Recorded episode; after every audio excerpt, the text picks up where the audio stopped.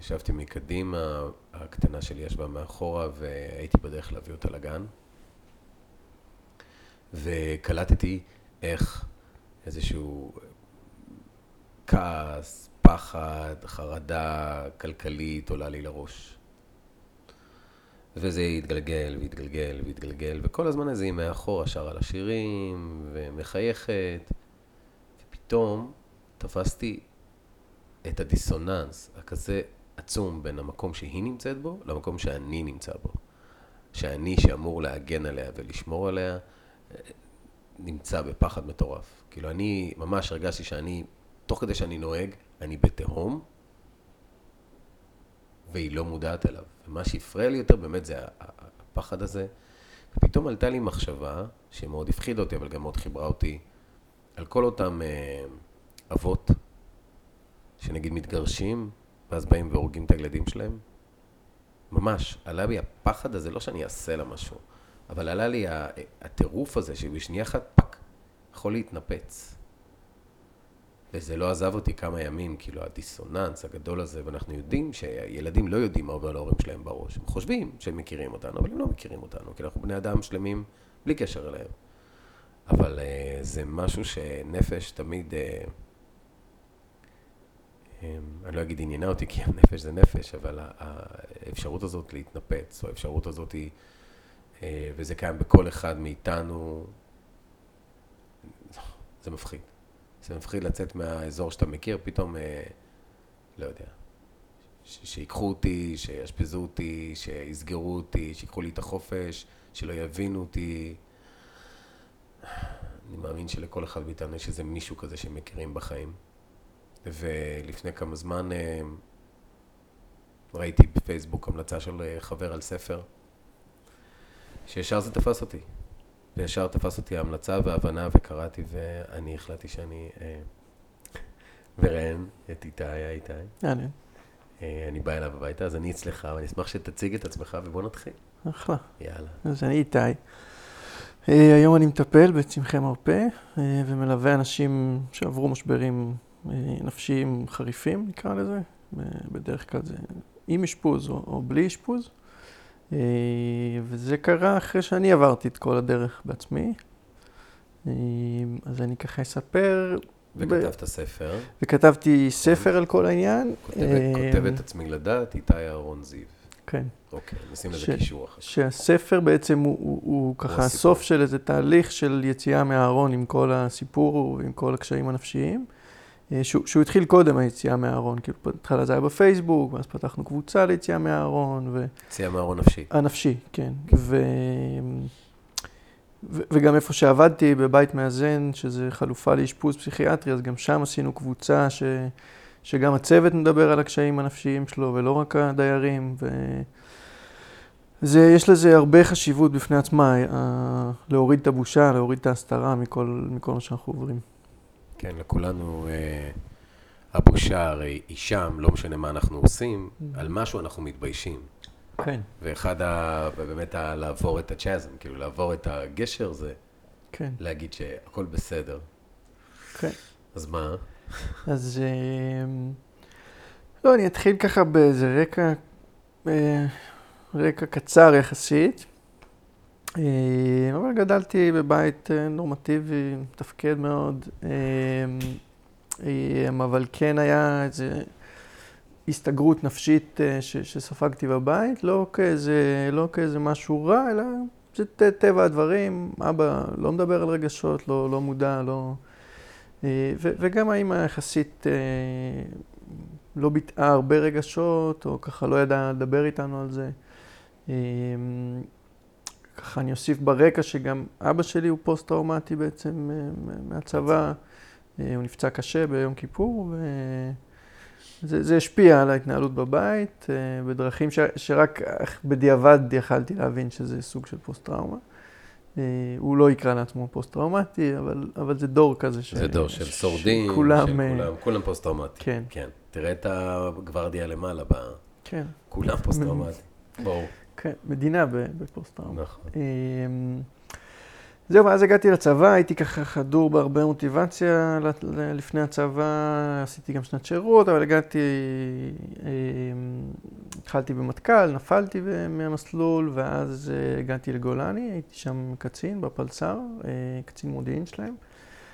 ואיתם נכנסתי להרבה מאוד פעילויות, מעצרים, היה תקופה, זה היה סביב חומת מגן, היה כזה כל שבוע מעצרים.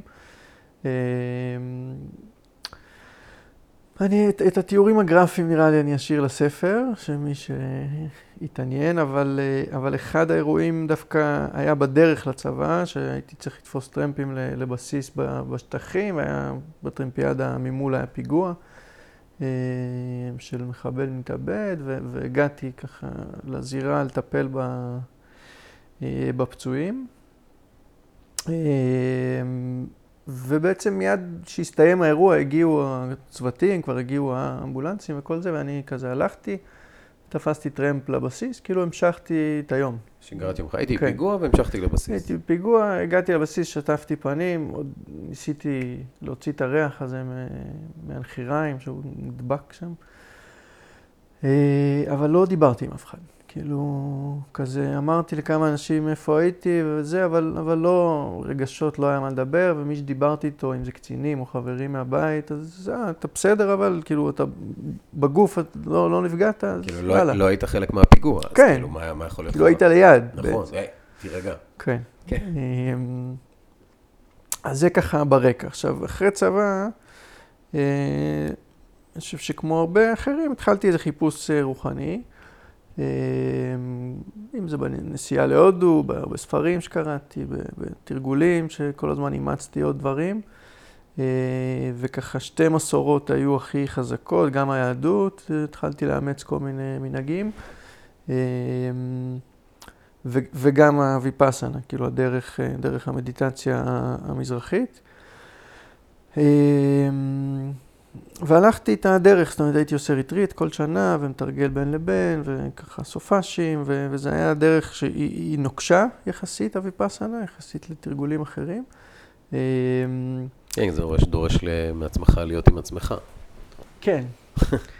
כן. ו- ושם, אני זוכר עוד בריטריט הראשון האמת שעשיתי עוד בהודו, הרי ויפאסנה זה לסרוק את הגוף עם, ה- עם המחשבה, כן. עם התודעה, אתה סורק את ה...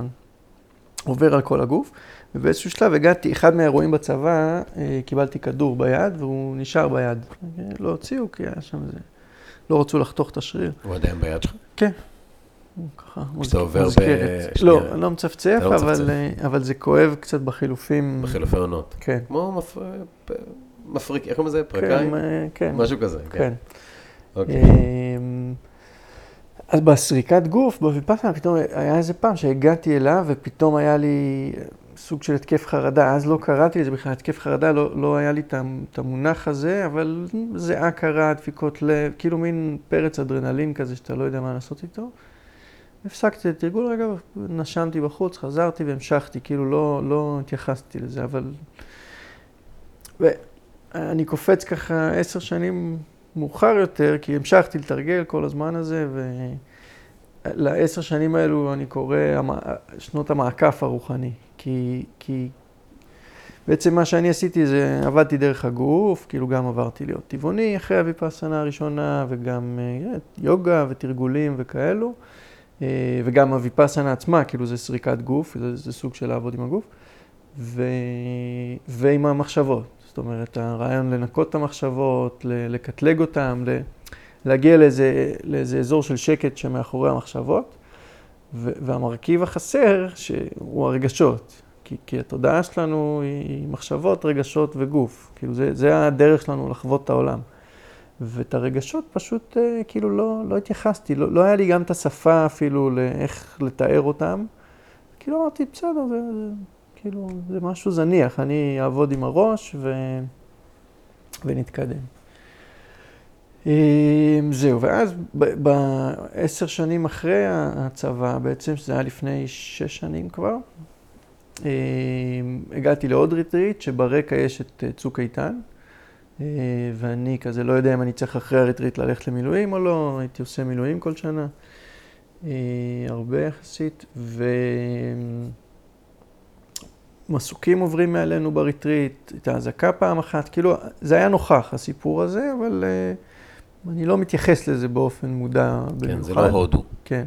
זה פה בארץ. כן, זה פה בארץ בזמן מלחמה, הארץ, שאתה כזה לא יודע מה קורה.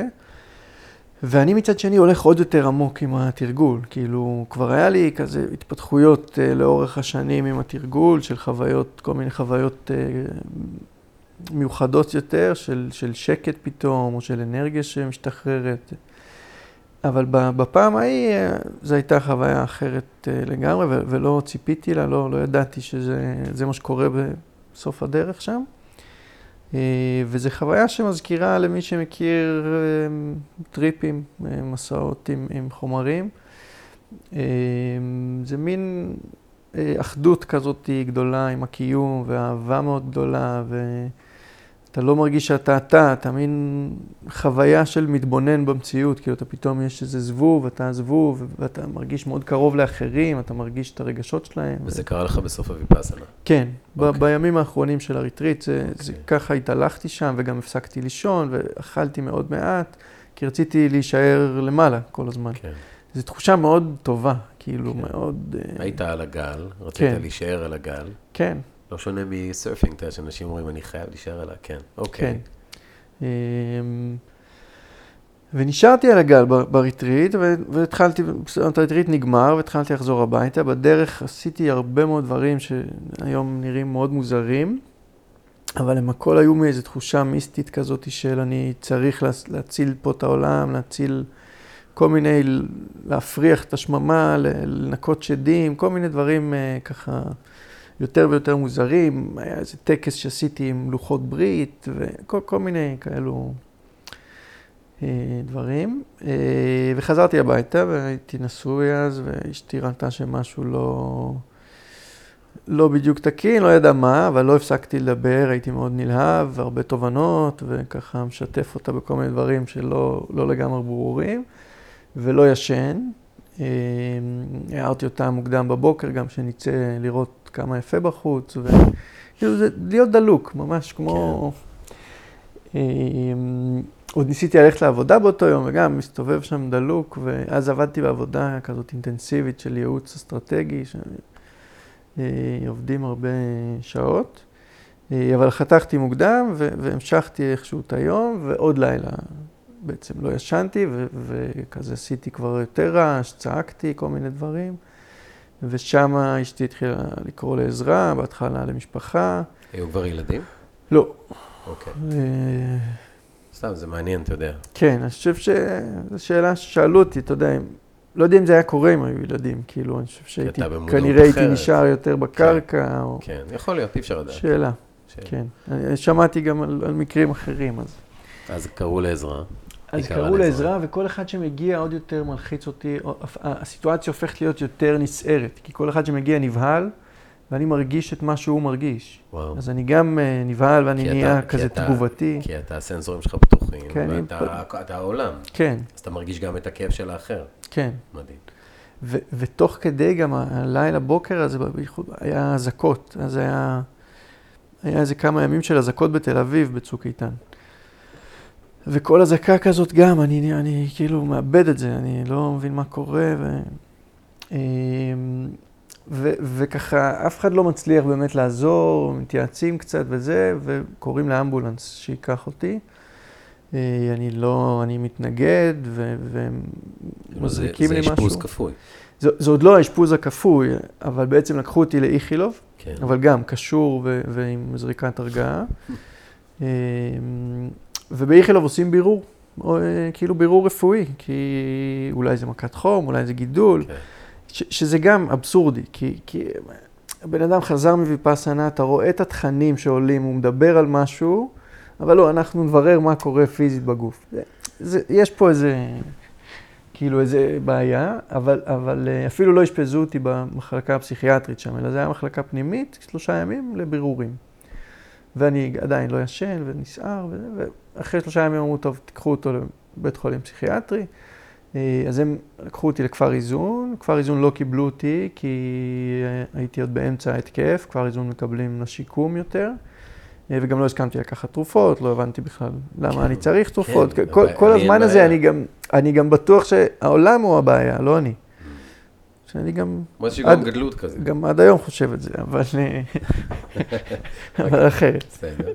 כן. אנחנו מרכיבים את העולם הזה שאתה, גם כן, אתה בו. כן. אוקיי. אמ, ואז המשפחה כבר לא יודעת מה לעשות איתי, ולוקחת אותי מכפר איזון לבית חולים, לשער מנשה, אה, וש- ושם הם מאשפזים אותי בכפייה, אה, ולוקחים, ואני מתנגד, ומתחיל כבר להתנגד בכוח, ומגיעים עוד ועוד צוות עד שאני, מכניעים אותי ו- ומזריקים לי, ושמים אותי בחדר בידוד ל-24 שעות. קשור. אה, שזה ככה עוד טראומה שמתווספת על מה שאחר כך אני רגע, אצטרך. תעצור רגע, אני הקשור הזה, מותר לקשור? כן, קושרים עד היום. אני יודע אבל שאסור. לא, זה חלק, אה, זה, זה מותר בתנאים מסוימים. שלא תפגע בעצמך, כאילו. או בצוות, או, או באחרים. כן. טוב, זה מאוד פתוח, התנאים כן. האלה. אה, קשירות, אוקיי. היא פרק, בכל רגע, עכשיו יש אנשים קשורים. בכל רגע נתון יש אנשים קשורים. אה, גם היום יש, אה, יש גם קשירה כימית, כן? לא, לא, לא, יש גם, זאת אומרת, יש זריקות הרגעה כל כך חזקות שזה סוג של קשירה. כן, אתה, אתה לא... אתה נהיה קטטוני, אתה כאילו לא, הגוף שלך לא זז. אני אקצין ואומר, לא שונה מסם אונס. כן. שגם שמה. כן. אתה יודע, בן אדם לא מחובר ולא... כן. אז אה, עכשיו, מבחינת הבית חולים זה הטיפול. כן. בתי חולים פסיכיאטריים הישנים, או, או ככה, רוב המערכת, עד, עד היום, הטיפול הוא טיפול תרופתי. זאת אומרת, בזמן הזה שאני בשער מנשה, אין טיפול, אין דיבור. אף אחד לא מדבר. אף אחד לא מדבר איתי. הטיפול הוא טיפול תרופתי, נותנים לך תרופות, וזה גם בסיכום אשפוז, רואים איזה תרופות לקחת. כאילו, יש לך איזה פצע, כן. שמו לך פצע, לא שאלו למה זה קורה, לא התעניינו, כן. אוקיי. אה, אחרי שבוע בעצם במחלקה הסגורה, שאני כזה בטוח שאני בגיהנום, אז מעבירים אותי לשלוותה, לבית חולים אחר, למחלקה הפתוחה, ושם גם יש קצת, הדיבור עם הצוות כבר שונה, היה משהו מאוד אחר. אבל גם המצב שלי היה אחר, אז ככה יש פרשנות בעניין הזה. אה, ו, ואחרי עוד שבוע כזה בש, בשלוותה, אז אני עובר לכפר איזון. זאת אומרת, כפר, כפר איזון הייתה המטרה בשלב הזה, אבל מבחינתי זה היה המשך של הטיפול הכפוי. כאילו לא רציתי גם בכפר להישאר, הייתי כל הזמן בהתנגדות ורציתי לצאת, וכל מיני טריקים של אה, להיות חולה, לצאת, לברוח, כל מיני כאלו. אבל בכפר כן התחלתי טיפול. זאת אומרת, הכפר הוא, הוא מקום מאוד טיפולי, ו, ויש לך לו"ז כל היום, מבוקר עד הערב, של טיפולים. שבעיקר קבוצות טיפוליות בכל מיני אמצעים, וגם פעמיים טיפול פרטני, ועוד טיפול אה, זוגי או משפחתי, ו... ועוד טיפול אה, גוף נפש כזה. אה, ושם התחילו לצוף הטראומות מהצבא, בעיקר. במחרון זה לפיגוע. כן, הפיגוע, אחת הטראומות החזקות, גם זה שירו בי, כן. אה, לא חוויה, למרות שיחסית היא חוויה הכי טובה, כי, כי אחרי זה הלכתי הביתה ועצרתי ו, וזה, ודיברו, ודיברתי על זה, כאילו זה, היא פחות טראומטית דווקא, אה, זה. היו לפני זה עוד חוויות אה, בעזה ו, וכל מיני אירועים אחרים. ובכפר בכלל, אני מתחיל, זו פעם ראשונה שהייתי בטיפול נפשי. כאילו מבחינתי עד אז הייתי עושה ויפאסנה, זה הטיפול הנפשי שלי, אני לא צריך אה, לדבר על רגשות. ו... אה, ו- ואז בכפר התחלתי לפתוח דברים, להבין, פתאום אני חושב על, על דברים שקרו לי בבית, אה, ככה בילדות, על פרדות, על אה, כל מיני אירועים בזוגיות, כאילו על קשיים, ש... מתחים שאני מחזיק, אתה יודע, לא חסר, כאילו. אבל אני עדיין רוצה לצאת מהכפר, ואחרי שלושה חודשים בכפר אני אה, מצליח לשכנע את, את, אה, את אשתי ואת המשפחה, ש... די, שייתנו לי לצאת. אה, ואני חוזר הביתה, ו- ואז אני מגלה שאין כלום, כאילו בבית. פתאום אחרי לו"ז כזה, שאתה בכפר עם קבוצה וכל היום מדבר, אתה מגיע הביתה ונזרק על הספה, ואין לך, אין הרבה עם מי לדבר. ו- וגם בשלב הזה כבר התחיל דיכאון, שזה הרבה פעמים קורה אחרי מניה. אמ, וגם יש, יש את העניין של הכדורים, שהם הכדורים אנטי-פסיכוטיים, הם רוצים להוריד אותך. הם רוצים שתירגע, אז כשהם עובדים, אתה, אתה יורד, אתה ב- מגיע, מגיע לדיכאון, ואז אמורים לשנות את הכדורים באיזשהו שלב, אבל זה לא מיד קורה. אה, אז אני יותר ויותר בדיכאון, אני מנסה ככה לחזור לעבודה, לתפקד, לא, לא ממש מצליח. אה, אבל מתחיל את השיקום, כאילו מתחיל טיפולים יותר וכל כל מיני דברים כזה, חוג קרמיקה, ואתה יודע, כל, כל מה שאני יכול לחשוב עליו, אבל בלי הרבה מוטיבציה, כאילו צריך לגרור אותי לדברים. אה, ואז באיזשהו שלב אני מפסיק עם הכדורים, על דעת עצמי, אה, כאילו עשיתי מחקר עצמאי, ו... וככה הפסקתי, כאילו כן יר, יר, ירד לי המינון לאט לאט, אבל, אבל את הסוף כבר אה, עשיתי לבד. אה, התחלתי לקחת צמחים, לחקור על צמחים וכל כל הדבר הזה. אה, ואני מתחיל להרגיש יותר טוב, מוצא גם עוד עבודה ו- וככה זה, ואז אה, עדיין מחליף מטפלים קצת. עד שבסוף הגעתי למטפל שעובד עם אה, חומרים משני תודעה, אה, שזה אה, בעצם MDMA ופטריות. שבהתחלה ה-MD הוא, הוא הכלי שלי, כאילו איתו אני עובד כמה פעמים.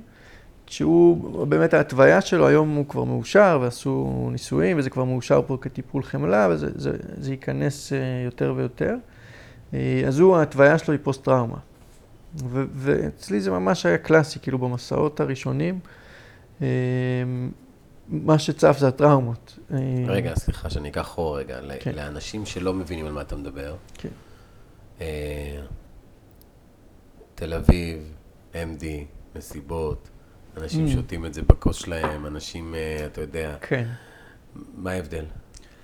אה, מה שנקרא ה set וה setting, כאילו הכוונה שלך, עם, עם מה אתה בא, מה אתה רוצה שיקרה, אה, וה setting, כאילו הסביבה, איפה אתה עושה את זה? אם אתה עושה את זה במסיבה עם אנשים שאתה מכיר, לא מכיר, או שאתה עושה את זה בחדר עם מטפל, שיש ביניכם גם תקשורת פתוחה ו- וככה כנות אה, ואמון.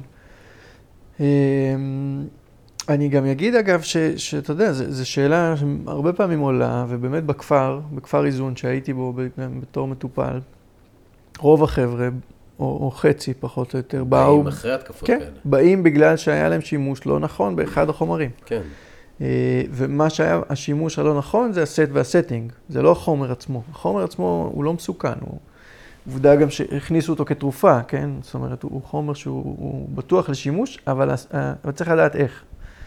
אה, ואם עושים את זה בסביבה לא נכונה, זה, זה באמת מסוכן, וזה הרבה פעמים יכול להציף טראומות מהעבר, ש, שזה מה שטוב, בגלל זה אנחנו משתמשים בו לריפוי. אה, ו- וזה גם יכול לערער את התפיסת מציאות לחלוטין, שזה מפחיד למי שלא יש הרבה מכיר אנשים את זה. שלקחו נגיד MD במזרח או בדרום אמריקה, ועלה להם כל ה... עלה להם פתאום דברים עלה להם מהצבא, טראומה, או... במיוחד או- בתור ישראלים שיוצאים אחרי הצבא כן. לחו"ל, ואנחנו גיבורים גדולים. כן. ואז אם עלה להם טראומה ולא היה להם עם מי לדבר על זה, והיה פתאום איזו סיטואציה חברתית לא ברורה, או ככה משהו מוזר מסביבם, אז זה יכול להפוך לעוד טראומה, וזה יכול לשבש. אוקיי. אה, זה מ-MD. MD הוא לא, הוא לא משנה את ה... הוא, הוא משנה תודעה, הוא לא מרחיב תודעה. זאת אומרת, אתה נשאר עם המציאות הרגילה. מבחינת ויז'ואל, כאילו, מבחינת איך שאתה רואה את המציאות ו- אוקיי. והתחושות, אוקיי. זה כן מאוד מעצים אה, רגשית. עם ה-MD, מה שלי צף, זה, זה בעיקר אה, כאילו אנרגיה שנתקעה לי בגוף. בעצם במסעות הראשונים הייתי מפרכס פשוט, פיזית, כאילו וואלה. רועד. כמו נרקומן. ב... לא, לא רעידות, הזה? אה, לא, לא רעידות כאלו של גמילה, אלא אה, רעידות עוצמתיות, כאילו הגוף עולה ויורד מהקרקע, דופק וואו. על המזרון, ברמה שאני מזיע סחוט, כולי רטוב, והמזרון נרתע, והכל אה, מהזיעה. אה, ככה שעות של פרכוסים, זה היה המסע הראשון. כשבראש אין לי, יש לי שקט, זאת אומרת, אני לא מוטרד מהדבר הזה, אני כאילו, אוקיי, זה מה שקורה, אני לא... לקרות. כן. טבע. טבע, ומדי- פעם קופצות לי תמונות של ככה אירועים מהצבא, של הקשירה, אה, כאילו אני, אני מבין מה קורה פחות או יותר, אבל אני לא שולט ב- ב- ב- בפרכוס הזה, אני כאילו חווה אותו. וואו, אתה יודע, אמרת עכשיו, אה, צבא, קשירה, כאילו עבר לי בראש שזה טראומה על טראומה על טראומה על טראומה. כן. אמ, כאילו. כן, זה טראומות שונות, כאילו בצבא אה, לא היה את העניין של החוסר אונים. כן. הייתי בוא. מאוד אה, פעיל. אתה לקחת. שליטה גם, אתה כן, לקחת שליטה, להתקדם. ו- כן. וכאילו, אתה יודע, אתה, מרגיש שאתה עושה משהו, כאילו. אה, והקשירה זה, זה טראומה מסוג אחר, כי אתה חסר אונים ואתה אתה מושפל, אתה אה, מובס כזה. כן, לא רואה את האור. כן. כן. אה, אחר כך המסעות היו פחות פחות פיזיים, כאילו עדיין היה לפעמים מכאות או קיבוצים או דברים גם פיזיים, אבל כבר יותר עבדתי עם רגשות שעלו, ומועקה, ואתה יודע, מתחת למועקה יש תמיד עוד שכבה, כאילו שצריך לחפור אותה, להרגיש את המועקה, לתת לה רגע לצאת, ואז אתה מגיע לעוד משהו. אה, אז, אז ככה המסעות הלכו והעמיקו, ו- ו- ו- זה, זה לאורך זמן נפרס, כי מסעות לא עושים בתדירות אה, גבוהה. כאילו זה גם צריך לקחת זמן בין מסע למסע כדי ש... להתאושש. ל- להתאושש, שהדברים ישקעו, ש... שתראה את. הדבר... את השינוי בחיים. המסע, המטרה שלו הוא החיים, לא המסע עצמו. אז, אה, אז אבל, אבל תוך כדי הזמן הזה, כבר אחרי המסעות הראשונים, כבר התפקוד שלי חוזר, וקצת שמחה חוזרת, וכאילו אני מתאושש ממש. יופי. כן. כן. אמ, ואז אה, בעצם באיזשהו שלב גם עברתי למסעות עם פטריות, שפטריות זה כבר, זה חוויה אחרת, כאילו התפיסת מציאות משתנה. אוקיי. אמ, מה זה אומר? אמ, אתה כבר לא אתה, כאילו יש איזה, איזה רגע או, או איזה שלב שאתה, שלי הוא הזכיר את, את הוויפאסנה ההיא, כאילו את ההערה הזאת, ש, שאתה אחד עם הכל ושאתה הטבע, אתה אלוהים, ואתה מרגיש את, את כולם, כאילו יש משהו יותר, יותר תקשורת עם הסביבה בפטריות. למרות שאתה במסע, אתה רוב הזמן על המזרון בחושך עם עיניים עצומות, אבל, אבל אתה מרגיש את, את העולם שמסביבך. אה, וגם יש יותר אה, כאילו תובנות, אני אקרא לזה, תובנות רוחניות, או, או דברים שאתה מבין. אם באנדי זה היה יותר רגשי ודברים מאוד אישיים, אז בפטריות יש פתאום עוד דברים שנכנסים. אה, אחד הדברים ש, שדווקא כן התחברו לי לחיים שם, זה ההבנה שאני צריך להיות מטפל וללכת ללמוד על צמ- צמחי מרפא ולעזור לאנשים להפסיק עם כדורים פסיכיאטריים, וככה התחילה להתבהר לי התמונה של מה, מה, מה השיבוש עם הפסיכיאטריה היום, ובכלל בגישה הזאת אה, של, אה, של טכנאות מוח, כאילו. אה, שאולי נדבר על זה עוד. אז הפטריות כבר עשו לי גם איזה שינוי כזה, שינוי כיוון בחיים. והתחלתי ללמוד את הנושא של טיפול בצמחים, והפסקתי עם העבודות מהסוג הקודם, אה, והתחלתי לעבוד עם, אה, בבית מאזן, ולעבוד, אה, עם, ללוות אנשים, ו... אתה יודע, זה קצת מזכיר לי, כאילו, קודם כל זה מדהים נשמע, וזה מזכיר לי כמו נרקומנים. שחוזרים לטפל בנרקומנים. כן, שזה הצוות הכי טוב. כן, בבתי כי- גמילה כי הם, זה... כי הם, הם חוו את זה על בשרם, זה כן. לא איזה משהו תיאורטי, מגדל השן. ו- ש- כן. ואני לוקח אותנו רגע להתחלה, מהמם. למחשבה בכלל למה לעשות את הפרק הזה, מהמם. שזה יכול לקרות לכל אחד. כן. זאת אומרת, גם השאלה מה, כן, אני... אה, א', פסיכוזה, מה שנקרא התקף פסיכוטי, קורה המון, כן? אה, זאת אומרת, יש אל- אלפי מקרים בשנה בישראל, אה, 80 אחוז גברים, אגב. ברור, אה, ברור. גברים, אה, גם בבתי חולים, כאילו, אני זוכר את זה מה... כשהייתי מאושפז, כאילו, כולם גברים. אה, וזה לא מחלקות נפרדות, פשוט כולם גברים, כי... יש הסבר לזה? למה זה בעיקר גברים? אמ, אני הייתי אומר שכבר נשים יודעות לדבר, והן מדברות וגברים לא, והם משתגעים בסוף, כי, כי הם, לא, הם, הם לא יודעים איך לדבר על הרגשות, ואז זה, זה, זה, זה מצטבר ומודחק, ובסוף זה מתפוצץ, ואז זה, זה נראה כמו התקף. אמ, עולה לי ה image של... אה, שני אימג'ים עולים לי בראש.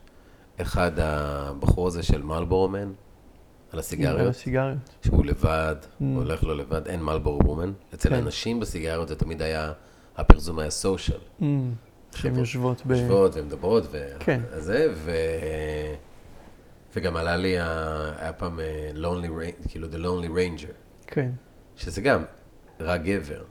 כן, אין lonely... כן. ranger woman. כן, כאילו מ lonely, כן. אז היא, משהו קרה לה לא טוב. כן, כאילו זה תמיד הדמות הזאת של הג'ון ויין, רוברט מיטשם, כן. אתה יודע, של הגבר, קלינט איסטווד, לא לא, מדבר. אני, אני, אני כזה, זו הבחנה אולי אה, כן, ש- אבל- שטחית, אבל לנשים יש יותר קשרים חברתיים מלגברים. וגם, אני לא חושב שזה רק עניין של כמות, כאילו גברים יכול להיות להם הרבה חברים, אבל, האיכות של אבל הם. לא יגיעו לשיחות נפש אה, ב, ב, ביומיום שלהם. כאילו זה, זה יקרה פעם ב, אבל זה לא... ונשים משתפות יותר בקלות. אתה יודע שבארצות הברית עשו, בדקו שנכון שחבר'ה עוברים לקולג', מהמם. אז אה, מה שמאפשר האלכוהול, מהמם. זה להגיד לחבר שלך, I love you. מהמם. כי אתה שיכור, אתה יודע, dude, אתה צריך את האלכוהול. כן, אתה צריך את האלכוהול כדי ל... וזה די מדהים, כי לכאורה הצעירים יותר, יותר מחוברים מאיתנו. התודעה שלהם יותר כן. גדולה מאיתנו. כן. אבל זה לא משנה, זה, זה משהו אולי... זה, זה תרבותי, כאילו, אני חושב שזה לא, לא נהוג להגיד, אה, לדבר על זה בין גברים, כאילו. כן, תמיד יהיה את ה... אני ניסיתי, עשיתי מעגל גברים באיזה תיכון, מהמם. וישר שאל אותי הבית ספר, אה, אולי תעשה גם לבנות? לו, מה הקשר? אני גבר, אני עושה לבנים, לבנות כן. יש המון מעגלי שיח, כן, לבנים אין. כאילו כן. כשהם מנסים, אז תמיד אה, צחוקים וזה, ו... כן. וזה, ואז הבנים נהיים גברים, והגברים... אני לא רואה צוות של מטכ"ל יושב... נכון, אגב, גם אם נחזור לצבא עם זה, תראה, צוות שיוצא מ- מאירוע ש, שמישהו מהצוות נהרג, ואנשים נפצעים, או ו- שהם ו- הורגים מישהו אחר. שהם- מ- מכל אירוע לחימה, כן. הצוות יוצא ואין אין על זה שיחה. עדיין? אני חושב שזה מתחיל להשתנות, כאילו שמע, היה, ככה שמעתי, אני כבר לא בצבא למזלי, אה, אבל, אה, אבל אני מאמין שזה מתחיל להשתנות. בתקופה שלי לא, לא, לא היה דבר כזה, אה, וגם, וגם זה תלוי מאוד, אה, לפעמים הצוות עצמו יכול לדבר, אבל יש, נגיד אני הייתי קצין מודיעין בגולני, ולא לא עשיתי את המסלול שלהם. אז אתה לא חלק מהצוות. אני לא חלק מהצוות, ואני קצין, אז אין, אין לי כאילו עם מי לדבר. כן. אין מעגל קצינים. כן. ש... וזה זה קריטי, כאילו לה- להרגיש שאתה ביחד, עובר סיטואציה כזאת ביחד עם אנשים שאתה מכיר והם חברים שלך, זה, זה דבר אחד, ושאתה עובר אותה לבד עם אנשים שגם רבים איתך מדי פעם, כי אתה כזה לא משלהם, אה, זה, זה אחרת, זו היה חוויה מעניין יותר לעשות בודדה. אה, מעגל גברים אה, בצבא על MD. כן, אז היום גם יש, יש אה, איזו עמותה שלוקחת צוותים אחרי שחרור ועושה להם אה, בחו"ל. גם, אה, גם טקסים עם, עם MD כן, ואיזשהו זה נראה. לי פורץ כל... כן. וגם יודעים להחזיק אחד את השני, כי הם היו צוות, או לפחות... כן, ועדיין צריך גם איזה עין חיצונית כן. ש, שתחזיק שם. כאילו זה... כן. שזה גם עוד עצה, ש, שלכל מי שלוקח MD לבד, ש, שיהיה מישהו שיודע להכיל את הסיטואציה והוא לא לוקח. כאילו... אמ, אני אחזור דווקא לעניין של המטפל הפצוע, ככה, כי התחלנו לדבר עליו, שאלת, כן. המטפל שלא עבר את זה, אז מה הוא יכול... אה, כן. ו- ואני אני הייתי משווה את זה למיילדת. אף, אף אישה לא הייתה הולכת למיילדת ש- לא. שלא ילדה. כן. וגם אני חושב שמיילדות, אתה יודע, אני מניח שיש גם כאלו ש- שכבר יודעות את העבודה, אבל רוב המיילדות, איזו חוכמה ש... ש... נשית נשית שעוברת, כן. שעוברת, שהיא יודעת מה זה, וככה היא יכולה לעזור לאחרים. כן. וגם הדמות של המטפל הפצוע, השמן הפצוע, אה, המטפל השבטי, כאילו, ככה שיש בתרבויות זה, זה מישהו שעבר בעצמו איזשהו משבר, ועכשיו הוא יודע לעזור לאחרים. ובגלל זה גם כשהתחלנו את כל היציאה מהארון הנפשי, זה התחיל עם הצוות של הבית המאזן, ועם, ואתה רואה שמלווים שעובדים שם, וה- והפסיכולוגים שעובדים שם, וכל מי שגם עבר משהו. ו- ו- ויש בזה הרבה כוח... אה, להשמיע את הקול הזה, גם למטופלים, כי המטופלים, פתאום הם רואים ש, שהמטפל, כאילו הדמות החזקה יותר לכאורה, גם עברה איזה קושי, וגם היא יודעת להיות חלשה, אז זה, זה נותן אפשרות כאילו ליותר אה, פתיחות. זה קצת מזכיר לי אה, כמו להיות אבא. כאילו אם Mhm. אתה בא לילד שלך ואתה אומר לו, תעשה ככה וככה וככה וככה. אה, אני מדבר על גיל יותר בוגר שאתה יכול כן. לזה, ולעומת אתה אומר לו, אני רוצה לספר לך מה עבר מה עליי. עבר עליי. אני, כן. אני, במקום להגיד לו, דבר עם החבר שלך, כי הוא, אה, במיוחד אבות לבנים, כן. במקום להגיד לבן שלך, תקשיב, מה קורה בינך לבין החבר שלך? אתה יכול להגיד לו, יודע, אם אתה אבא ער, וכל אחד יכול להיות אבא ער. תגיד לו, אתה יודע, אני, אתה מכיר, אני- אתה זוכר את החבר שלי הזה וזה וזה, מה זה רבנו? Mm, וזה ממש, הוא לא יראה אותך פחות, כן. נכון? הם לא רואים, המטופלים לא, לא שהבן שלך מטופל, אבל המטופלים לא רואים את השמן הפצוע פחות. מטופלים לא, נכון, אבל כן יש עדיין מרוב סטיגמה שלילית לגבי הדברים האלו, אז כן לפעמים בני משפחה או ככה מטפלים אחרים, שזה לראות? בצוות, שאומרים, רגע, אבל המטפל הזה, בוא, בוא, בוא ניזהר איתו. זהו, כאילו, מתי תתנפץ עוד פעם? לא רק אם אני אתנפץ עוד פעם, בואו נראה שהוא בכלל אה, איתנו. זה, כאילו, זה, זה הוא- הכוונה שלי, כאילו, כן, יכול להיות שהוא איבד את זה ואנחנו לא שמים לב. כן, אז זה כל הזמן להוכיח שאתה לא גנב. כן. אמ, כי, כי באמת הסטיגמה, תראה, ופה אנחנו עוד מדברים בעולם הטיפול, שאנשים יותר פתוחים לדבר הזה, אבל הסטיגמה במקומות עבודה רגילים, כאילו בקורפרט, אה, בעולם העסקי, אי אפשר להביא את הדברים האלו. כאילו, כשחזרתי אז למשרד שעבדתי בו, הייתי צריך, לא, לא אמרתי מה קרה. כן, זה עניין אותי, כי אמרת, חזרתי לעבוד, ועניין אותי כן, מה... אז, אז הרבה שם ידעו, כי א', היה יום אחד שהייתי דלוק והסתובבתי שם, אה, וגם חלק אה, מה- מאלו שהייתי איתם יותר חבר, באו לבקר אותי אה, בכפר, וגם כשהייתי בכפר עוד מאוד התגאיתי בכל מה שקרה. כשהייתי עוד למעלה ב- ו- וחצי דלוק וככה בשלהי המאניה, אז הייתי גאה מאוד ב- ב- ברור, אתה- במה שקורה, כי, זה- כי אני המשיח. כן, זהו, זה, זה, אתה יודע מה זה מזכיר לי? יש סרט, יש בנטפליקס סדרה, The Messiah, ראית את זה? לא, על איזה מישהו שנעמד, ועזוב, Mm. אבל הוא אומר, חבר'ה, יקרה ככה וככה וככה, ודברים ככה וככה קורים, ואז Mm. מתחילים ללכת אחריו. אוקיי, וכל הזמן, זה במצרים, וואלה. וכל הזמן הזה בעולם המערב, שמתחילים לשמוע על זה, אומרים, טוב, הוא משוגע, יש לו Mm. תסביר גדלות. Mm, אף אחד לא עוצר לשנייה ואומר, רגע, אולי יש משהו נכון. כן, הרבה פעמים כשאני רואה אנשים ברחוב, אתה זוכר את הסרט אה, 12 Monkeys? כן, זה כזה, כי אני כן. אומר, אולי הם יודעים משהו שאני לא, כן. שאני לא יודע. כי אני- כולנו מדברים בראש שלנו, כן. הם פשוט מוציאים את זה החוצה. נכון, גם תראה, יש... אה, אה, מה, מה זה שיגעון? כאילו, זה, זה מונח אה, יחסי, זה מונח תרבותי, כן? נביאים גם היו משוגעים. ברור, מאיפה הגיע להם כל ה... כן. יום אחד יהיה לכם... אה, כן. ו- וגם ממש מתוארות חוויות פסיכוטיות לנביאים, כאילו, ככה, זאת אומרת, ככה היו מגדירים את זה היום. כן, אם משה הלך וראה פתאום סנה בוער, כן. וירמיהו ויחזקאל, ש- שיש לו חזונות של מרכבות אש ו- ודברים ש... אז, אה, אז היום היו מאשפזים אותם, כאילו, זה, וזה, וזה הבעיה עם הפסיכיאטריה היום, שהיא לא, לא מקבלת את, ה, את המגוון של מצבי תודעה כמשהו שהוא אנושי והוא, והוא בריא, אלא, אוקיי, אתה שומע קולות, זה מסוכן, בוא אני אתן לך כדור. אה, אם אתה פתאום חווה, אתה, אתה מאושר מדי, אתה בעוצמות, אתה, אתה כאילו במאניה, בוא, אני, אני אוריד אותך, זה לא, זה לא בריא. ו, וזה אנושי, כן? זה, זה חוויה אנושית שתמיד הייתה ותמיד תהיה, ו, ולא צריך להתייחס אליה כבעיה, אלא היא באה להראות לנו משהו, היא, היא חלק מההתפתחות שלנו פה. תשמע, אני מקשיב לך, ואני שומע שני קולות. כל אחד אומר, כן, גם ילדים קטנים, יש להם, אה, אתה יודע, חבר דמיוני. מהמם. למה זה בסדר? אתה יודע, זה גם מועצם, כן. זה מוערך על ידי הורים, זה מראה על דמיון, זה כן. מראה על איזה... אבל אז, כשאתה רואה בן אדם הולך ברחוב, הוא מדבר עם עצמו. כן. אתה עובר לצד השני של הכביש, כאילו, אתה לא אומר, וואי, הוא, יש לו כאן תכונות. כן. אז אתה יודע, ו- ותראה, זה, זה משחק עדין, כאילו, כן. כן. מי ששומע קולות, או, או... הרי מה זה קולות גם, כן? כולם שומעים קולות. לך יש קול בראש שמדבר, ואתה לא יודע מי זה, נכון? זאת אומרת, יש לך מחשבות, יש לך מחשבות ויכוחים. שזה אני, כן, אתה יודע. כן, יש לך אבל דיאלוג פנימי. כן, לא כאילו- איזה דמות שבאה מבחוץ. נכון, אבל. אבל, אה, אבל גם ש... הרי זה לא תמיד דמויות, זה קולות, זה... אתה שומע אותם בתוך הראש שלך, כאילו. כן. אה, אני יכול לשמוע את אשתי פתאום מדברת, והיא לא פה. נכון. ו- קול. ו- והשאלה בסוף היא לא... אה, השאלה היא מה אתה עושה עם הקולות. אם אתה בדיאלוג איתם, אם הם מסוכנים, אם הם, כאילו, אם הם אומרים לך משהו רע ואתה, שאתה צריך לעשות ואתה עושה, שם זה הגבול הדק, בוא נגיד. אה, אבל אם זה קולות שאתה יכול לקבל מהם השראה, והם אומרים לך, מכוונים אותך ואתה מתייעץ איתם, בסדר.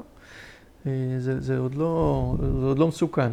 כן, טוב, אתה יודע, זה... זה, אני, אני זה יודע- פרשנות. זה פרשנות, וחוץ מזה, אתה יודע, מה אני אתווכח איתך? אתה חווית את זה, אבל אה, כן, זה, זה משהו שהוא מפחיד. כל דבר שהוא קצת יוצא מהנורמה. כן. אבל, אבל הוא גם מפחיד כי הוא לא מוכר. זאת אומרת, בדיוק. ככל שנדבר על זה יותר ונבין שזו חוויה אנושית נפוצה מאוד, אז גם לא נפחד מזה.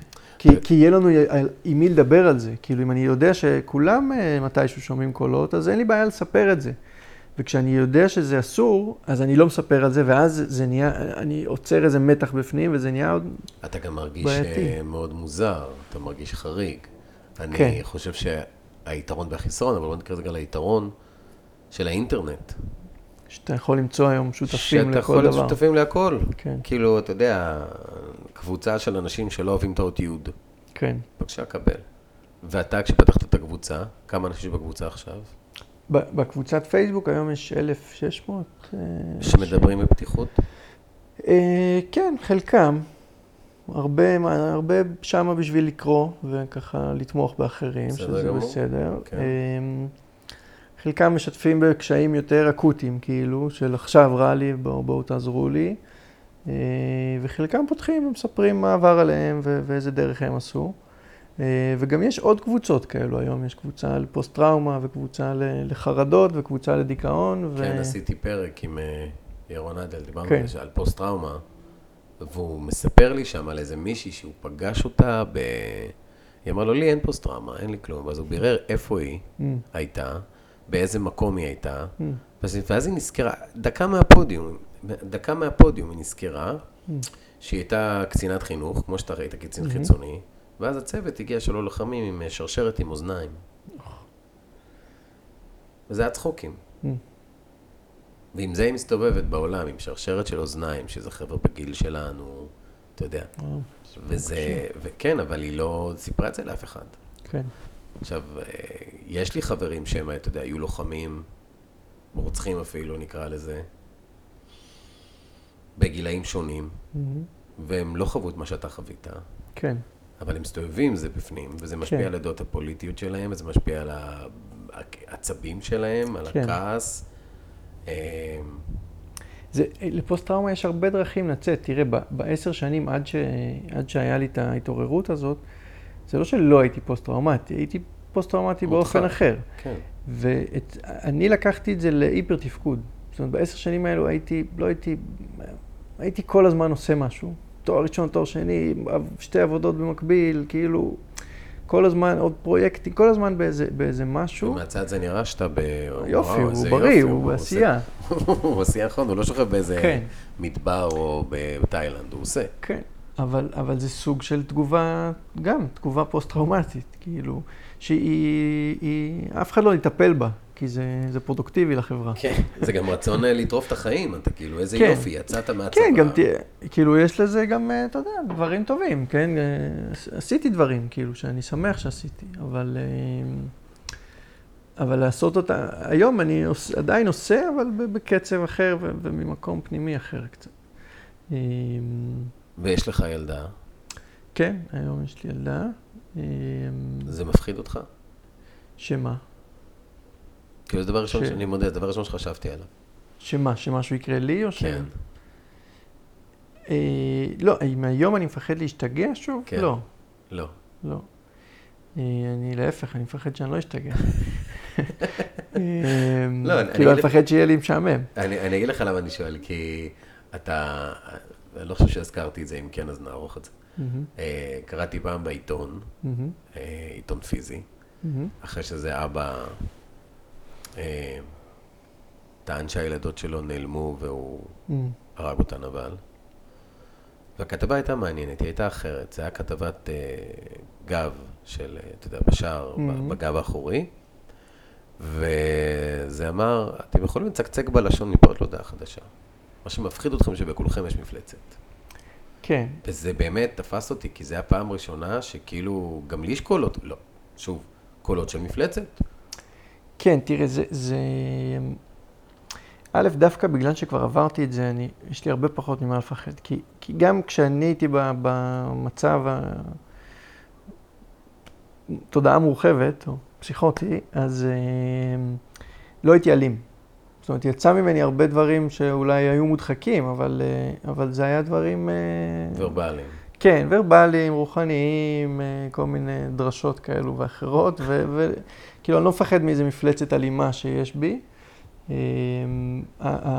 לא הייתי אלים, הייתי אסרטיבי כשהייתה מולי תוקפנות. זאת אומרת, כשבאו לקשור אותי, אז, אז ידעתי כאילו להגיב. אבל, אבל זה לא, זה, מבחינתי זה לא אלימות, זה, זה תגובה בריאה, כאילו. עכשיו, לפחד, אה, לפחד מלהשתגע, אה, זה, זה הפחד הכי נפוץ. אחרי פחד מוות, כולה, זה, הפחד הבא זה פחד להשתגע, לאבד, לאבד את עצמך. אה, אז אני לא מפחד מזה כי, כי עברתי את זה כבר, ו, ואני רואה שזה לא כזה נורא. כשהייתי נער. אז איפה שגדלתי, היה ילד שיום אחד פשוט, אני לא יודע איפה הוא היום, מקווה שהוא בסדר, Mm. אבל אמרו לנו שהוא פשוט יצא מאיזון מהמם. הורמונלי והשתגע. אשפזו אותו. כן. ובגלל אז- שזה היה מקום קטן, אף אחד גם לא, אף אחד לא דיבר על זה, זה כאילו היה כזה, אתה יודע, כן, אוקיי, בסדר, אוקיי, אל- אלה המשפחה שהשתגע להם הבן, כן. בואו נתקדם. אז, אז יש פה שני דברים שאני רוצה לדבר עליהם. גם, גם העניין של הבושה וההסתרה, ואחר כך, אם, אם אני לא אזכור, לח- לחוסר איזון הזה. אמ, הבושה וההסתרה, נגיד גם אצלי, ברגע ש, שהבינו שהמקרה הוא מקרה פסיכיאטרי, כל המשפחה והחברים רצו שאף אחד לא ידע. ומהבושה, והם פחדו שגם אני אתבייש בזה באיזשהו שלב, כאילו. ו- וזה יוצר עוד יותר לחץ, ועוד יותר, הערך העצמי שלך עוד יותר מתרסק בתקופה שגם ככה אתה מאבד אותו לגמרי כמעט. ו- והבושה היא, היא מיותרת. זאת אומרת, ברגע שאתה מבין שכולם יש להם איזה שהן תנודות נפשיות. ש- עכשיו, הבושה היא לא רק באירועים פסיכוטיים קיצוניים, גם חרדות אנשים מסתירים, כי זה לא תפקודי, כי זה לא נראה טוב. נכון. ו, וברגע שאתה, וחלק מהחרדה היא גם מזה שיש לך חרדה. וברגע שאתה מבין שיש להרבה מאוד אנשים חרדה, אז אתה גם פחות חרד מהחרדה עצמה. ואתה גם יכול לדבר על זה עם אנשים, ואז זה גם חלק מהפתרון. יש חרדת טיסות. אבל זה, אבל זה נורמלי, אני בא להגיד, זה, זה, זה יותר נורמלי. נורמלי, כי זה כן. מאירוע לא, זה גם ספציפי. טיסות, כאילו. זה כולם טסים. כן, אין לי חרדה מלהשתגע, יש לי חרדת טיסות נניח. כן, אבל אני יכול להציף את זה, ויש, ועשיתי, אה, אה, איך קוראים לזה? מפגש לגבי זה, זאת אומרת, נפגשתי עם מישהו ש... מטפל בזה. שהוא מטפל בזה, הוא כזה קפטן, אה. אתה יודע, אל על כזה, הכי. קריקטורה של נפל בשבי וזה וזה וזה, וככה הוא מדבר. אז, אה, אבל הייתי, הייתי שמה, ואני לא כן. מתבייש. כן, אני חושב שכשמישהו בא ואומר, היי, אני, הנה לנו בשכונה יש מישהו כזה. שהוא, אתה קולט שמשהו לא בסדר איתו. כן, ואני מודה, אני כאילו זז. כי אני, אני מפחד. כן, לא מפחד ממנו, אני מפחד מהאי ידיעה, אני מפחד כן. מהפחד. כן, כי זה, כי זה לא מוכר, אנשים מפחדים ממה שהם לא מכירים כלום. אמ, אבל חרדות ודיכאון זה, זה הרבה יותר נפוץ ממה שנדמה לנו, וההסתרה עוד יותר אה, נפוצה. וההסתרה נפוצה. וגם בגלל ההסתרה אתה גם לא, לא מקבל בסוף את המענה הכי טוב, כי אתה יודע שיש לך, אה, לא יודע מה, איזה, איזה גירוד ברגל, אה, אז, אז אתה יכול לדבר על זה עם כולם, ואז כל אחד יגיד, תן לך איזה עצה, ואתה תבחר את העצה שהכי מתאימה לך. אבל כשאתה בדיכאון, אתה לא מדבר על זה עם כולם, אז אתה, אז אתה לא נחשף לכל האפשרויות ש, שיש. אני, אני רוצה להציע משהו. זה כזה סתם, זה לא פתרון המתאים לכולם. אבל זה בעקבות משהו שמישהו פעם אמר לי. אה, אמר לי, אני אוהב אותך, אני מת עליך, אבל אתה אינטימי לי מדי Mm, בפייסבוק. אמרתי לו, אז אל תקרא. לך, אתה מוזמן ללכת ל- לחבר'ה שאתה יודע. שכותבים, אה, שכותבים ש- מעלים תמונות. זה אני. כן, אני מתייחס לזה, עכשיו, המקום הזה של אה, פייסבוק, הוא יכול להיות גם מקום מדהים.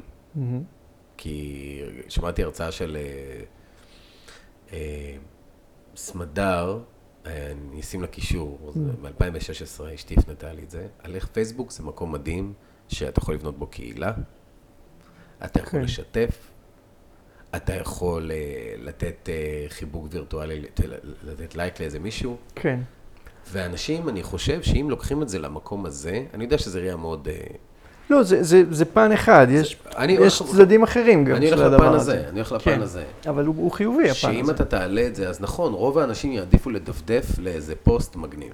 כן, אין קבוצה, כמה יש לכם? אלף ומשהו איש? כן. במה מצחוק יש 500 אלף. כן, זה הגיוני, אני מאמין שמתוך 500 אלף האלה, גם העשרה אחוז יכול להיות לבוא אליכם כן. למלא את זה, ובכל קבוצה דרך אגב. כן. אבל אה, יש פחד שלנו בלהיחשף, בלהגיד, בואנה, יש לי קושי. עזוב להשתגע, יש לי קושי. כן. אני בדיכאון כבר שבוע, ו- ואני לא אגיד לחברים שלי, ואולי אפילו לא אגיד לאשתי, כן. שלא ו- נדבר על הילדים. ו- ואז זה מעצים את הדבר הזה. כאילו זה יוצר עוד. מתח ועוד בדידות, ובדידות ומתח זה, זה מתכון להחרפה של כל אנחנו בעיה רואים מה קורה. עם הקורונה, עם אנשים שהם לבד. אבל- הבדידות היום היא, היא, מגפה, כאילו, לא מגפה קשה, כאילו בדידות בסוף, אה, בסוף הורגת, כן? היה מחקר בארצות הברית, שיש ספר נקרא Loneliness, מהמם. שהוא מדבר על זה שכאילו אתה יכול עכשיו יותר קל מאי פעם להיות לבד כל החיים. כן. פעם זה לא היה כלכלי, לא יכולת לשכור, לא היה שכרו בתים, אתה יכול כן. להיות לבד. לא, פעם לא יכולת לשרוד גם, כאילו נכון. פיזית. לא, אה, לא מדבר על פעם פעם. Mm. פעם באמריקה כן. לא שכרו דירות. כל אחד היה צריך להיות. היה צריך להיות עם מישהו, אתה יודע, לא כן. היה, והאפשרות של לגור לבד, שלא נדבר על Airbnb, שלא נדבר על המלונות קפסולה הקטנים האלה. כן, של הזה, כמו, כמו ההשתגעות ביפן, שהם מתחתנים עם בובה, כן. אתה יודע. כן, ב... לא, בדידות, יש ב... באנגליה יש שרה לענייני בדידות. וואלה. שזה, כי הם הבינו שאת את הבעיה עם זה, בעיקר בגיל השלישי. אמ, מצחיק שבבוטן יש מטבע עושר. כן, תראה את המערב אה, זה, לעומת כן. אה, זה. אז רגע, אבל רציתי שאני אזכיר לך על איזון. נכון. הטענה הזאת של חוסר איזון כימי אה, היא טענה של אסכולה מסוימת בפסיכיאטריה. הפסיכיאטריה אה, היא, הייתה את האסכולה ההומניסטית יותר, ש, שיותר עירבה ש, טיפול נפשי ושיחות, והייתה אסכולה ביולוגית שאמרה, לא, יש חוסר איזון כימי במוח, ולכן כל מה שקורה לנפש קורה. עכשיו, האסכולה הזאת השתלטה גם על מוסדות הלימוד וגם על, על המערכות הציבוריות, וזה היום האסכולה השולטת, כאילו הפסיכיאטריה הביולוגית. עכשיו, הטענה הזאת, אם היא לא הייתה אה, כל כך נפוצה וכל כך הרבה דברים ש, שקורים בעקבותיה, אה, היא הייתה מצחיקה, היא הייתה מגוחכת, כאילו, בעיניי. להגיד שקודם יש איזשהו חוסר איזון כימי במוח ורק אחר כך יש מצב נפשי מסוים, זה, זה פשוט חוסר הבנה בסיסי ש, של נפש האדם. אה, ובכלל, של, של איך אני- הדברים מתנהלים. אבל אני אהיה כאילו הכי שחור לבן, אבל יש לך- מוח, לא, אין יה- לך נפש. אה, תראה, גם יש, יותר מזה, יש קורלציה, זאת אומרת, רואים שבמצבים של דיכאון יש אה, חוסר סרטונין במוח. רוא- רואים את הקורלציה בין הדברים, אוקיי. אבל, אבל הסדר הסיבתי הוא לא נכון. זאת אומרת, קודם יש דיכאון שמתפתח מסיבות, נסיבות חיים ומטראומות ומאלף ואחד דברים.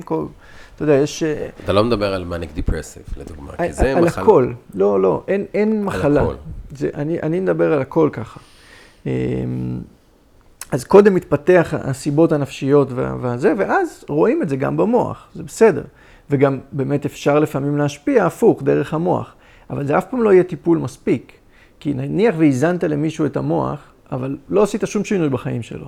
והמערכות יחסים שלו גרועות ואין לו סיפוק בעבודה, אז הוא יישאר בדיכאון. אז, אז הדיכאון יהיה סמוי יותר, ו, והוא יעלה את המינונים עם השנים, ואחר כך תופעות לוואי וזה. אבל אין, אה, אין טיפול נפשי בלי, בלי טיפול, אה, בלי שיחות ובלי שינויים בחיים, ו, ובלי החיים עצמם, כאילו. כל הטיפול התרופתי, גם אם זה כדורים או גם אם זה צמחים, זה רק תומך ב, בתהליך שצריך לעבור. אתה יודע, אני נזכרתי, כשדיברת, הייתה לי שיחה עם הבת שלי. שאלתי אותה מה עם זאתי, ומה עם זאתי, ומה עם זה, החברות שלה, והיא התחילה לתאר לי כל מיני אבחונים. כן. ואז היא אמרה לי, אתה יודע, אבא? והיא בת כמה? 18 דקות. כן. היא אמרת לי, אתה יודע, אבא, אה, אני בטוחה שגם לי יש איזה משהו, אבל אני לא רוצה שיאבחנו אותי, כי אז אני אהיה לא. לפי האבחון הזה. בדיוק. זה, זה, היא, היא ממש עלתה על נקודה... כן, כן, אבל אז אמרת... והאבחון, ככל שהוא בגיל יותר צעיר, הוא עוד, הוא עוד יותר יותר מג- מסוכן. נכון, כי הוא כי, מגדיר כי אנשים אותך. מתקבעים לאבחון הזה, נכון. ואחר כך קוראים עליו באינטרנט ומפתחים תסמינים בהתאם. אז, אז זהו, אז אמרתי לה, את יודעת, זה מאוד מוזר לי, כשאני הייתי צעיר. לא, אני בטוח שהיו, אתה יודע, אני לא תמים, היו אנשים, אבל הם לא אובחנו בכזאת צורה, שא' גרמה לי, אתה יודע, אלא אם אתה יודע, את המשוגע של הכפר נקרא לו, אתה יודע, כן. את הזה, אבל אני לא זוכר, אף אחד, מה- אומרת לי, אבל אבא, זה בגלל שאולי, א', לא הייתה לך מודעות, וב', בגלל הנגישות של הכל עכשיו. כאילו, כן. אתה יודע, אחד הדברים הלא טובים, זה שאתה יכול להגדיר את עצמך כן. מהר מאוד.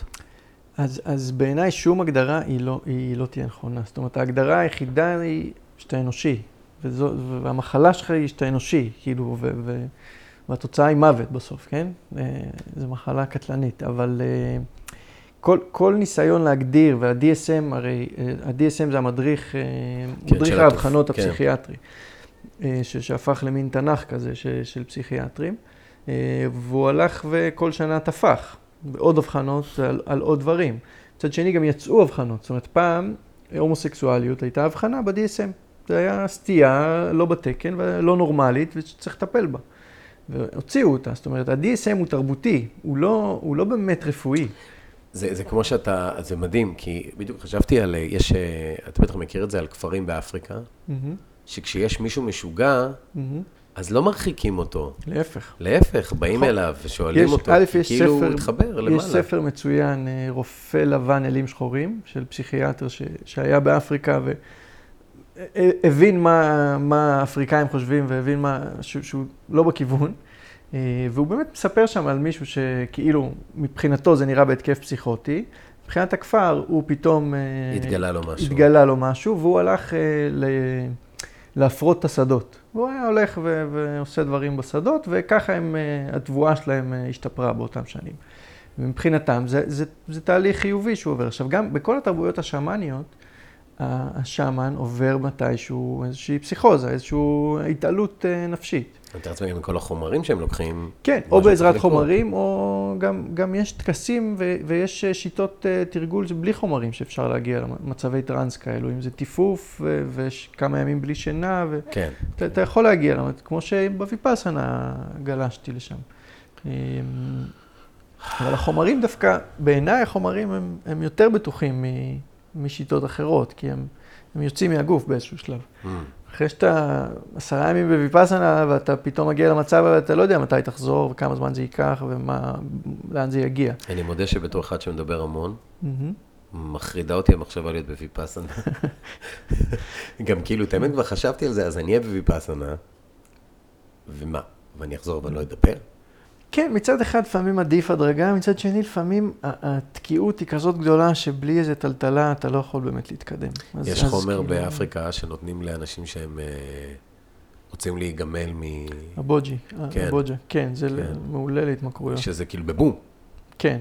זה, כאילו- זה, אגב, האיבוג'ה הזאת זה, זה טריפ מאוד ארוך, כאילו.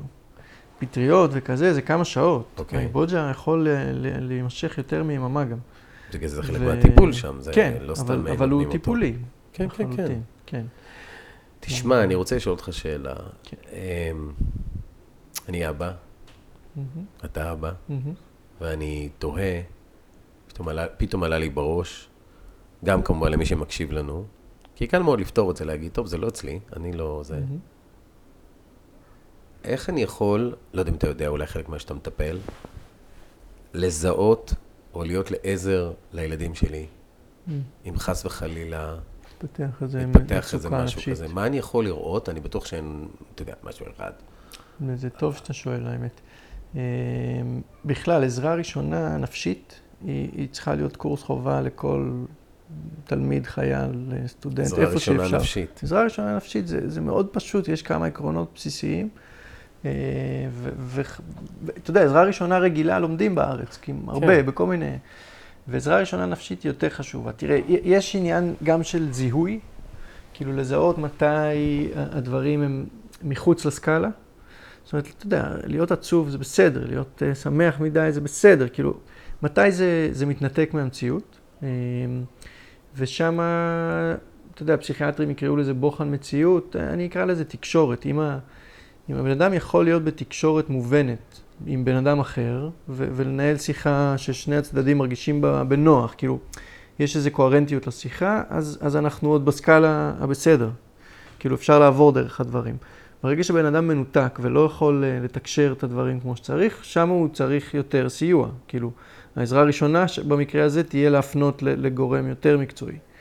אמ, אבל העזרה הראשונה, עוד לפני שמפנים למישהו, היא להיות רגועים. זאת אומרת, אה, לקבל את המצב, לא, לא להיבהל מהמצב, כי, כי זה רק מעצים את כן, הבהלה. כן. אמ, ו- והחלק היותר מורכב בלהיות רגועים זה להיות אוהבים, ממש להרגיש אהבה למצב ולבן אדם שמולך, ו- וזה הטיפול, זאת אומרת, חמלה היא טיפול בפני עצמו. אתה מכיר את, אה, זה מדהים מה שאתה אומר, כי אני נזכר ב... איך קוראים לפילוסוף ה... ניחתך? ניטשה? לא ניטשה, ניחתך. זה איזה פילוסוף כזה, הוא גם חי עדיין, ויש לו ספר על כעס. אוקיי. ואני קניתי אותו, כי זה גם תכונה של הרבה גברים, וגם תכונה שאני הרגשתי עליי שהיא זה. והוא מספר שבריטריט, בכפר שהוא מנהל, אז מגיע איזה אבא, ושם את הילד שלו ומתנתק ממנו. כאילו, תתקן לי אותו. אז הוא אומר, תגיד, מה, אם עכשיו משהו נהרס לך בגוף, אני מנתק אותו? אתה חלק מזה. כן. אתה חלק מה... מה כשה, כי כשהילד שלך קטן, והוא יונק מאשתך, אני מדבר בתור אבא כרגע, ואתה כן. משחק איתו כדורגל, ואתה הולך איתה לחוג והכל, והכל נחמד, הם קטנים. כן. אבל מה, אז פתאום כשמשהו קורה, אתה מתנתק ממנו? אנחנו מכירים, אנחנו מכירים סיפורים כאלה. כן. על הורים שמתנתקים מהילדים שלהם. ניתוקים זה, זה טראומטי כשלעצמו, זאת אומרת, זה... הנתק הוא בא מהורה שהוא מנותק בעצמו ו- ושם צריך עזרה, ואז הוא מעביר את הבעיה כן, עוד לא, זה דור. התחבר לי לאמרת, תאהב אותם. כן, וכמה קשה לאהוב את הילד שלך כשהוא לא מה שאתה ציפית לו. כן. אני חושב שעוד עוד עזרה ראשונה נפשית היא גם, אה, היא, היא להזמין אה, פתיחות רגשית, זאת אומרת, לנסות לדבר על הרגשות, כאילו. עכשיו, הרבה פעמים הרגש שצף, שאתה, שאתה, שרואים יותר, הוא הכעס. כעס הוא גם, אה, בישראל הוא מקובל חברתית. ברור. כאילו זה בסדר, אנשים צועקים, שלנו, עצבנות, כן, זה, זה. זה, זה רגש שהוא מקובל. אגב, באפריקה הוא, הוא רגש, הוא נחשב כמו בכי. הייתי כמה פעמים באפריקה, ו- ו- ועוד, היה לפני כל ההתעוררות וכל העבודה הזאתי, אז הייתי עצבני יותר כ- כמצב טבעי, והייתי צועק לפעמים, כאילו, על, על מישהו, אם הוא... והיו צוחקים לי בפנים. כאילו, מה אתה... אתה כמו, כמו ילדה שבוכה מבחינתם, זה שאתה צועק. כי מה? כי, כי עצבנות זה, זה כמו ילד, כאילו, זה רגש שלא... לא כאילו- מעובד? כן. למרות עכשיו- שאתה יודע, עכשיו, עצבים- זה גם בריא לכעוס קצת, כן? ברור. יש לו... אבל, אבל למה אני אומר כעס הוא... הוא... אה, הוא על, הוא על הש- פני השטח, כי הרבה פעמים כעס, יש איזה תסכול ש, שעומד מתחת לכעס, וכשאתה מצליח לעבור את השלב של הכעס ולגעת בתסכול, ומתחת לתסכול יש איזו פגיעות בדרך כלל, וכשאתה מצליח להגיע לנקוד, לחלק הפגוע, שם הרפואה, שם אתה יכול באמת לעזור לבן אדם שמולך. טוב, אני אה, איתי, אני רוצה להודות לך מאוד. בשמחה. אה. ואני אשים גם קישור לספר וגם לכל מה שדיברנו, ותודה. רבה, ואני שמח לראות אותך, וזה די... אני, אני באמת אה, חושב שאם אני, אם אני, אני, אני מנסה לסכם את הפרק הזה, מהמם. כמה שאפשר, אתה יודע, כן. לא יודע אם אפשר לסכם פה, אבל אה, אתה רוצה לסכם אותו? לא. אוקיי, אז אני, אני אסכם מה שעובר לי בראש למי שמקשיב, או דילג לסוף, או לא משנה מה, כי אני חושב שאין מה לדלג בפרק הזה לסוף. אחד, זה יכול לקרות לכל אחד. מהמם. שתיים, easy said and done, אבל אין מה להיבהל. כן. אה, יש מספיק מערכות שיכולות לתמוך בנו יש אם אנחנו... יותר ויותר. יש כן. יותר ויותר, אבל אם... יש מספיק מערכות ממקום של אם אתה רוצה באמת ללכת ו... ולטפל, ולא ישר כן. ידחפו אותך לאיזה בית חולים או משהו. כן. כאילו מה שתיארת עם ה-MD זה מדהים. כן. אני- זה, או פטריות, זה דברים שאנשים... כן, גם, אתה יודע, גם טיפול. כן, רוב כן. האנשים פה צריכים טיפול נפשי כן. באיזשהו שלב, כן. וכדאי ש... אז כדאי זהו, לפני אז. כדאי, אז כדאי, כן. כדאי לעשות איזה סוג של טיפול, כן. גם אם אתם אומרים, אני לא צריך, אני רץ. טוב, איתי, תודה רבה רבה. תודה. תודה.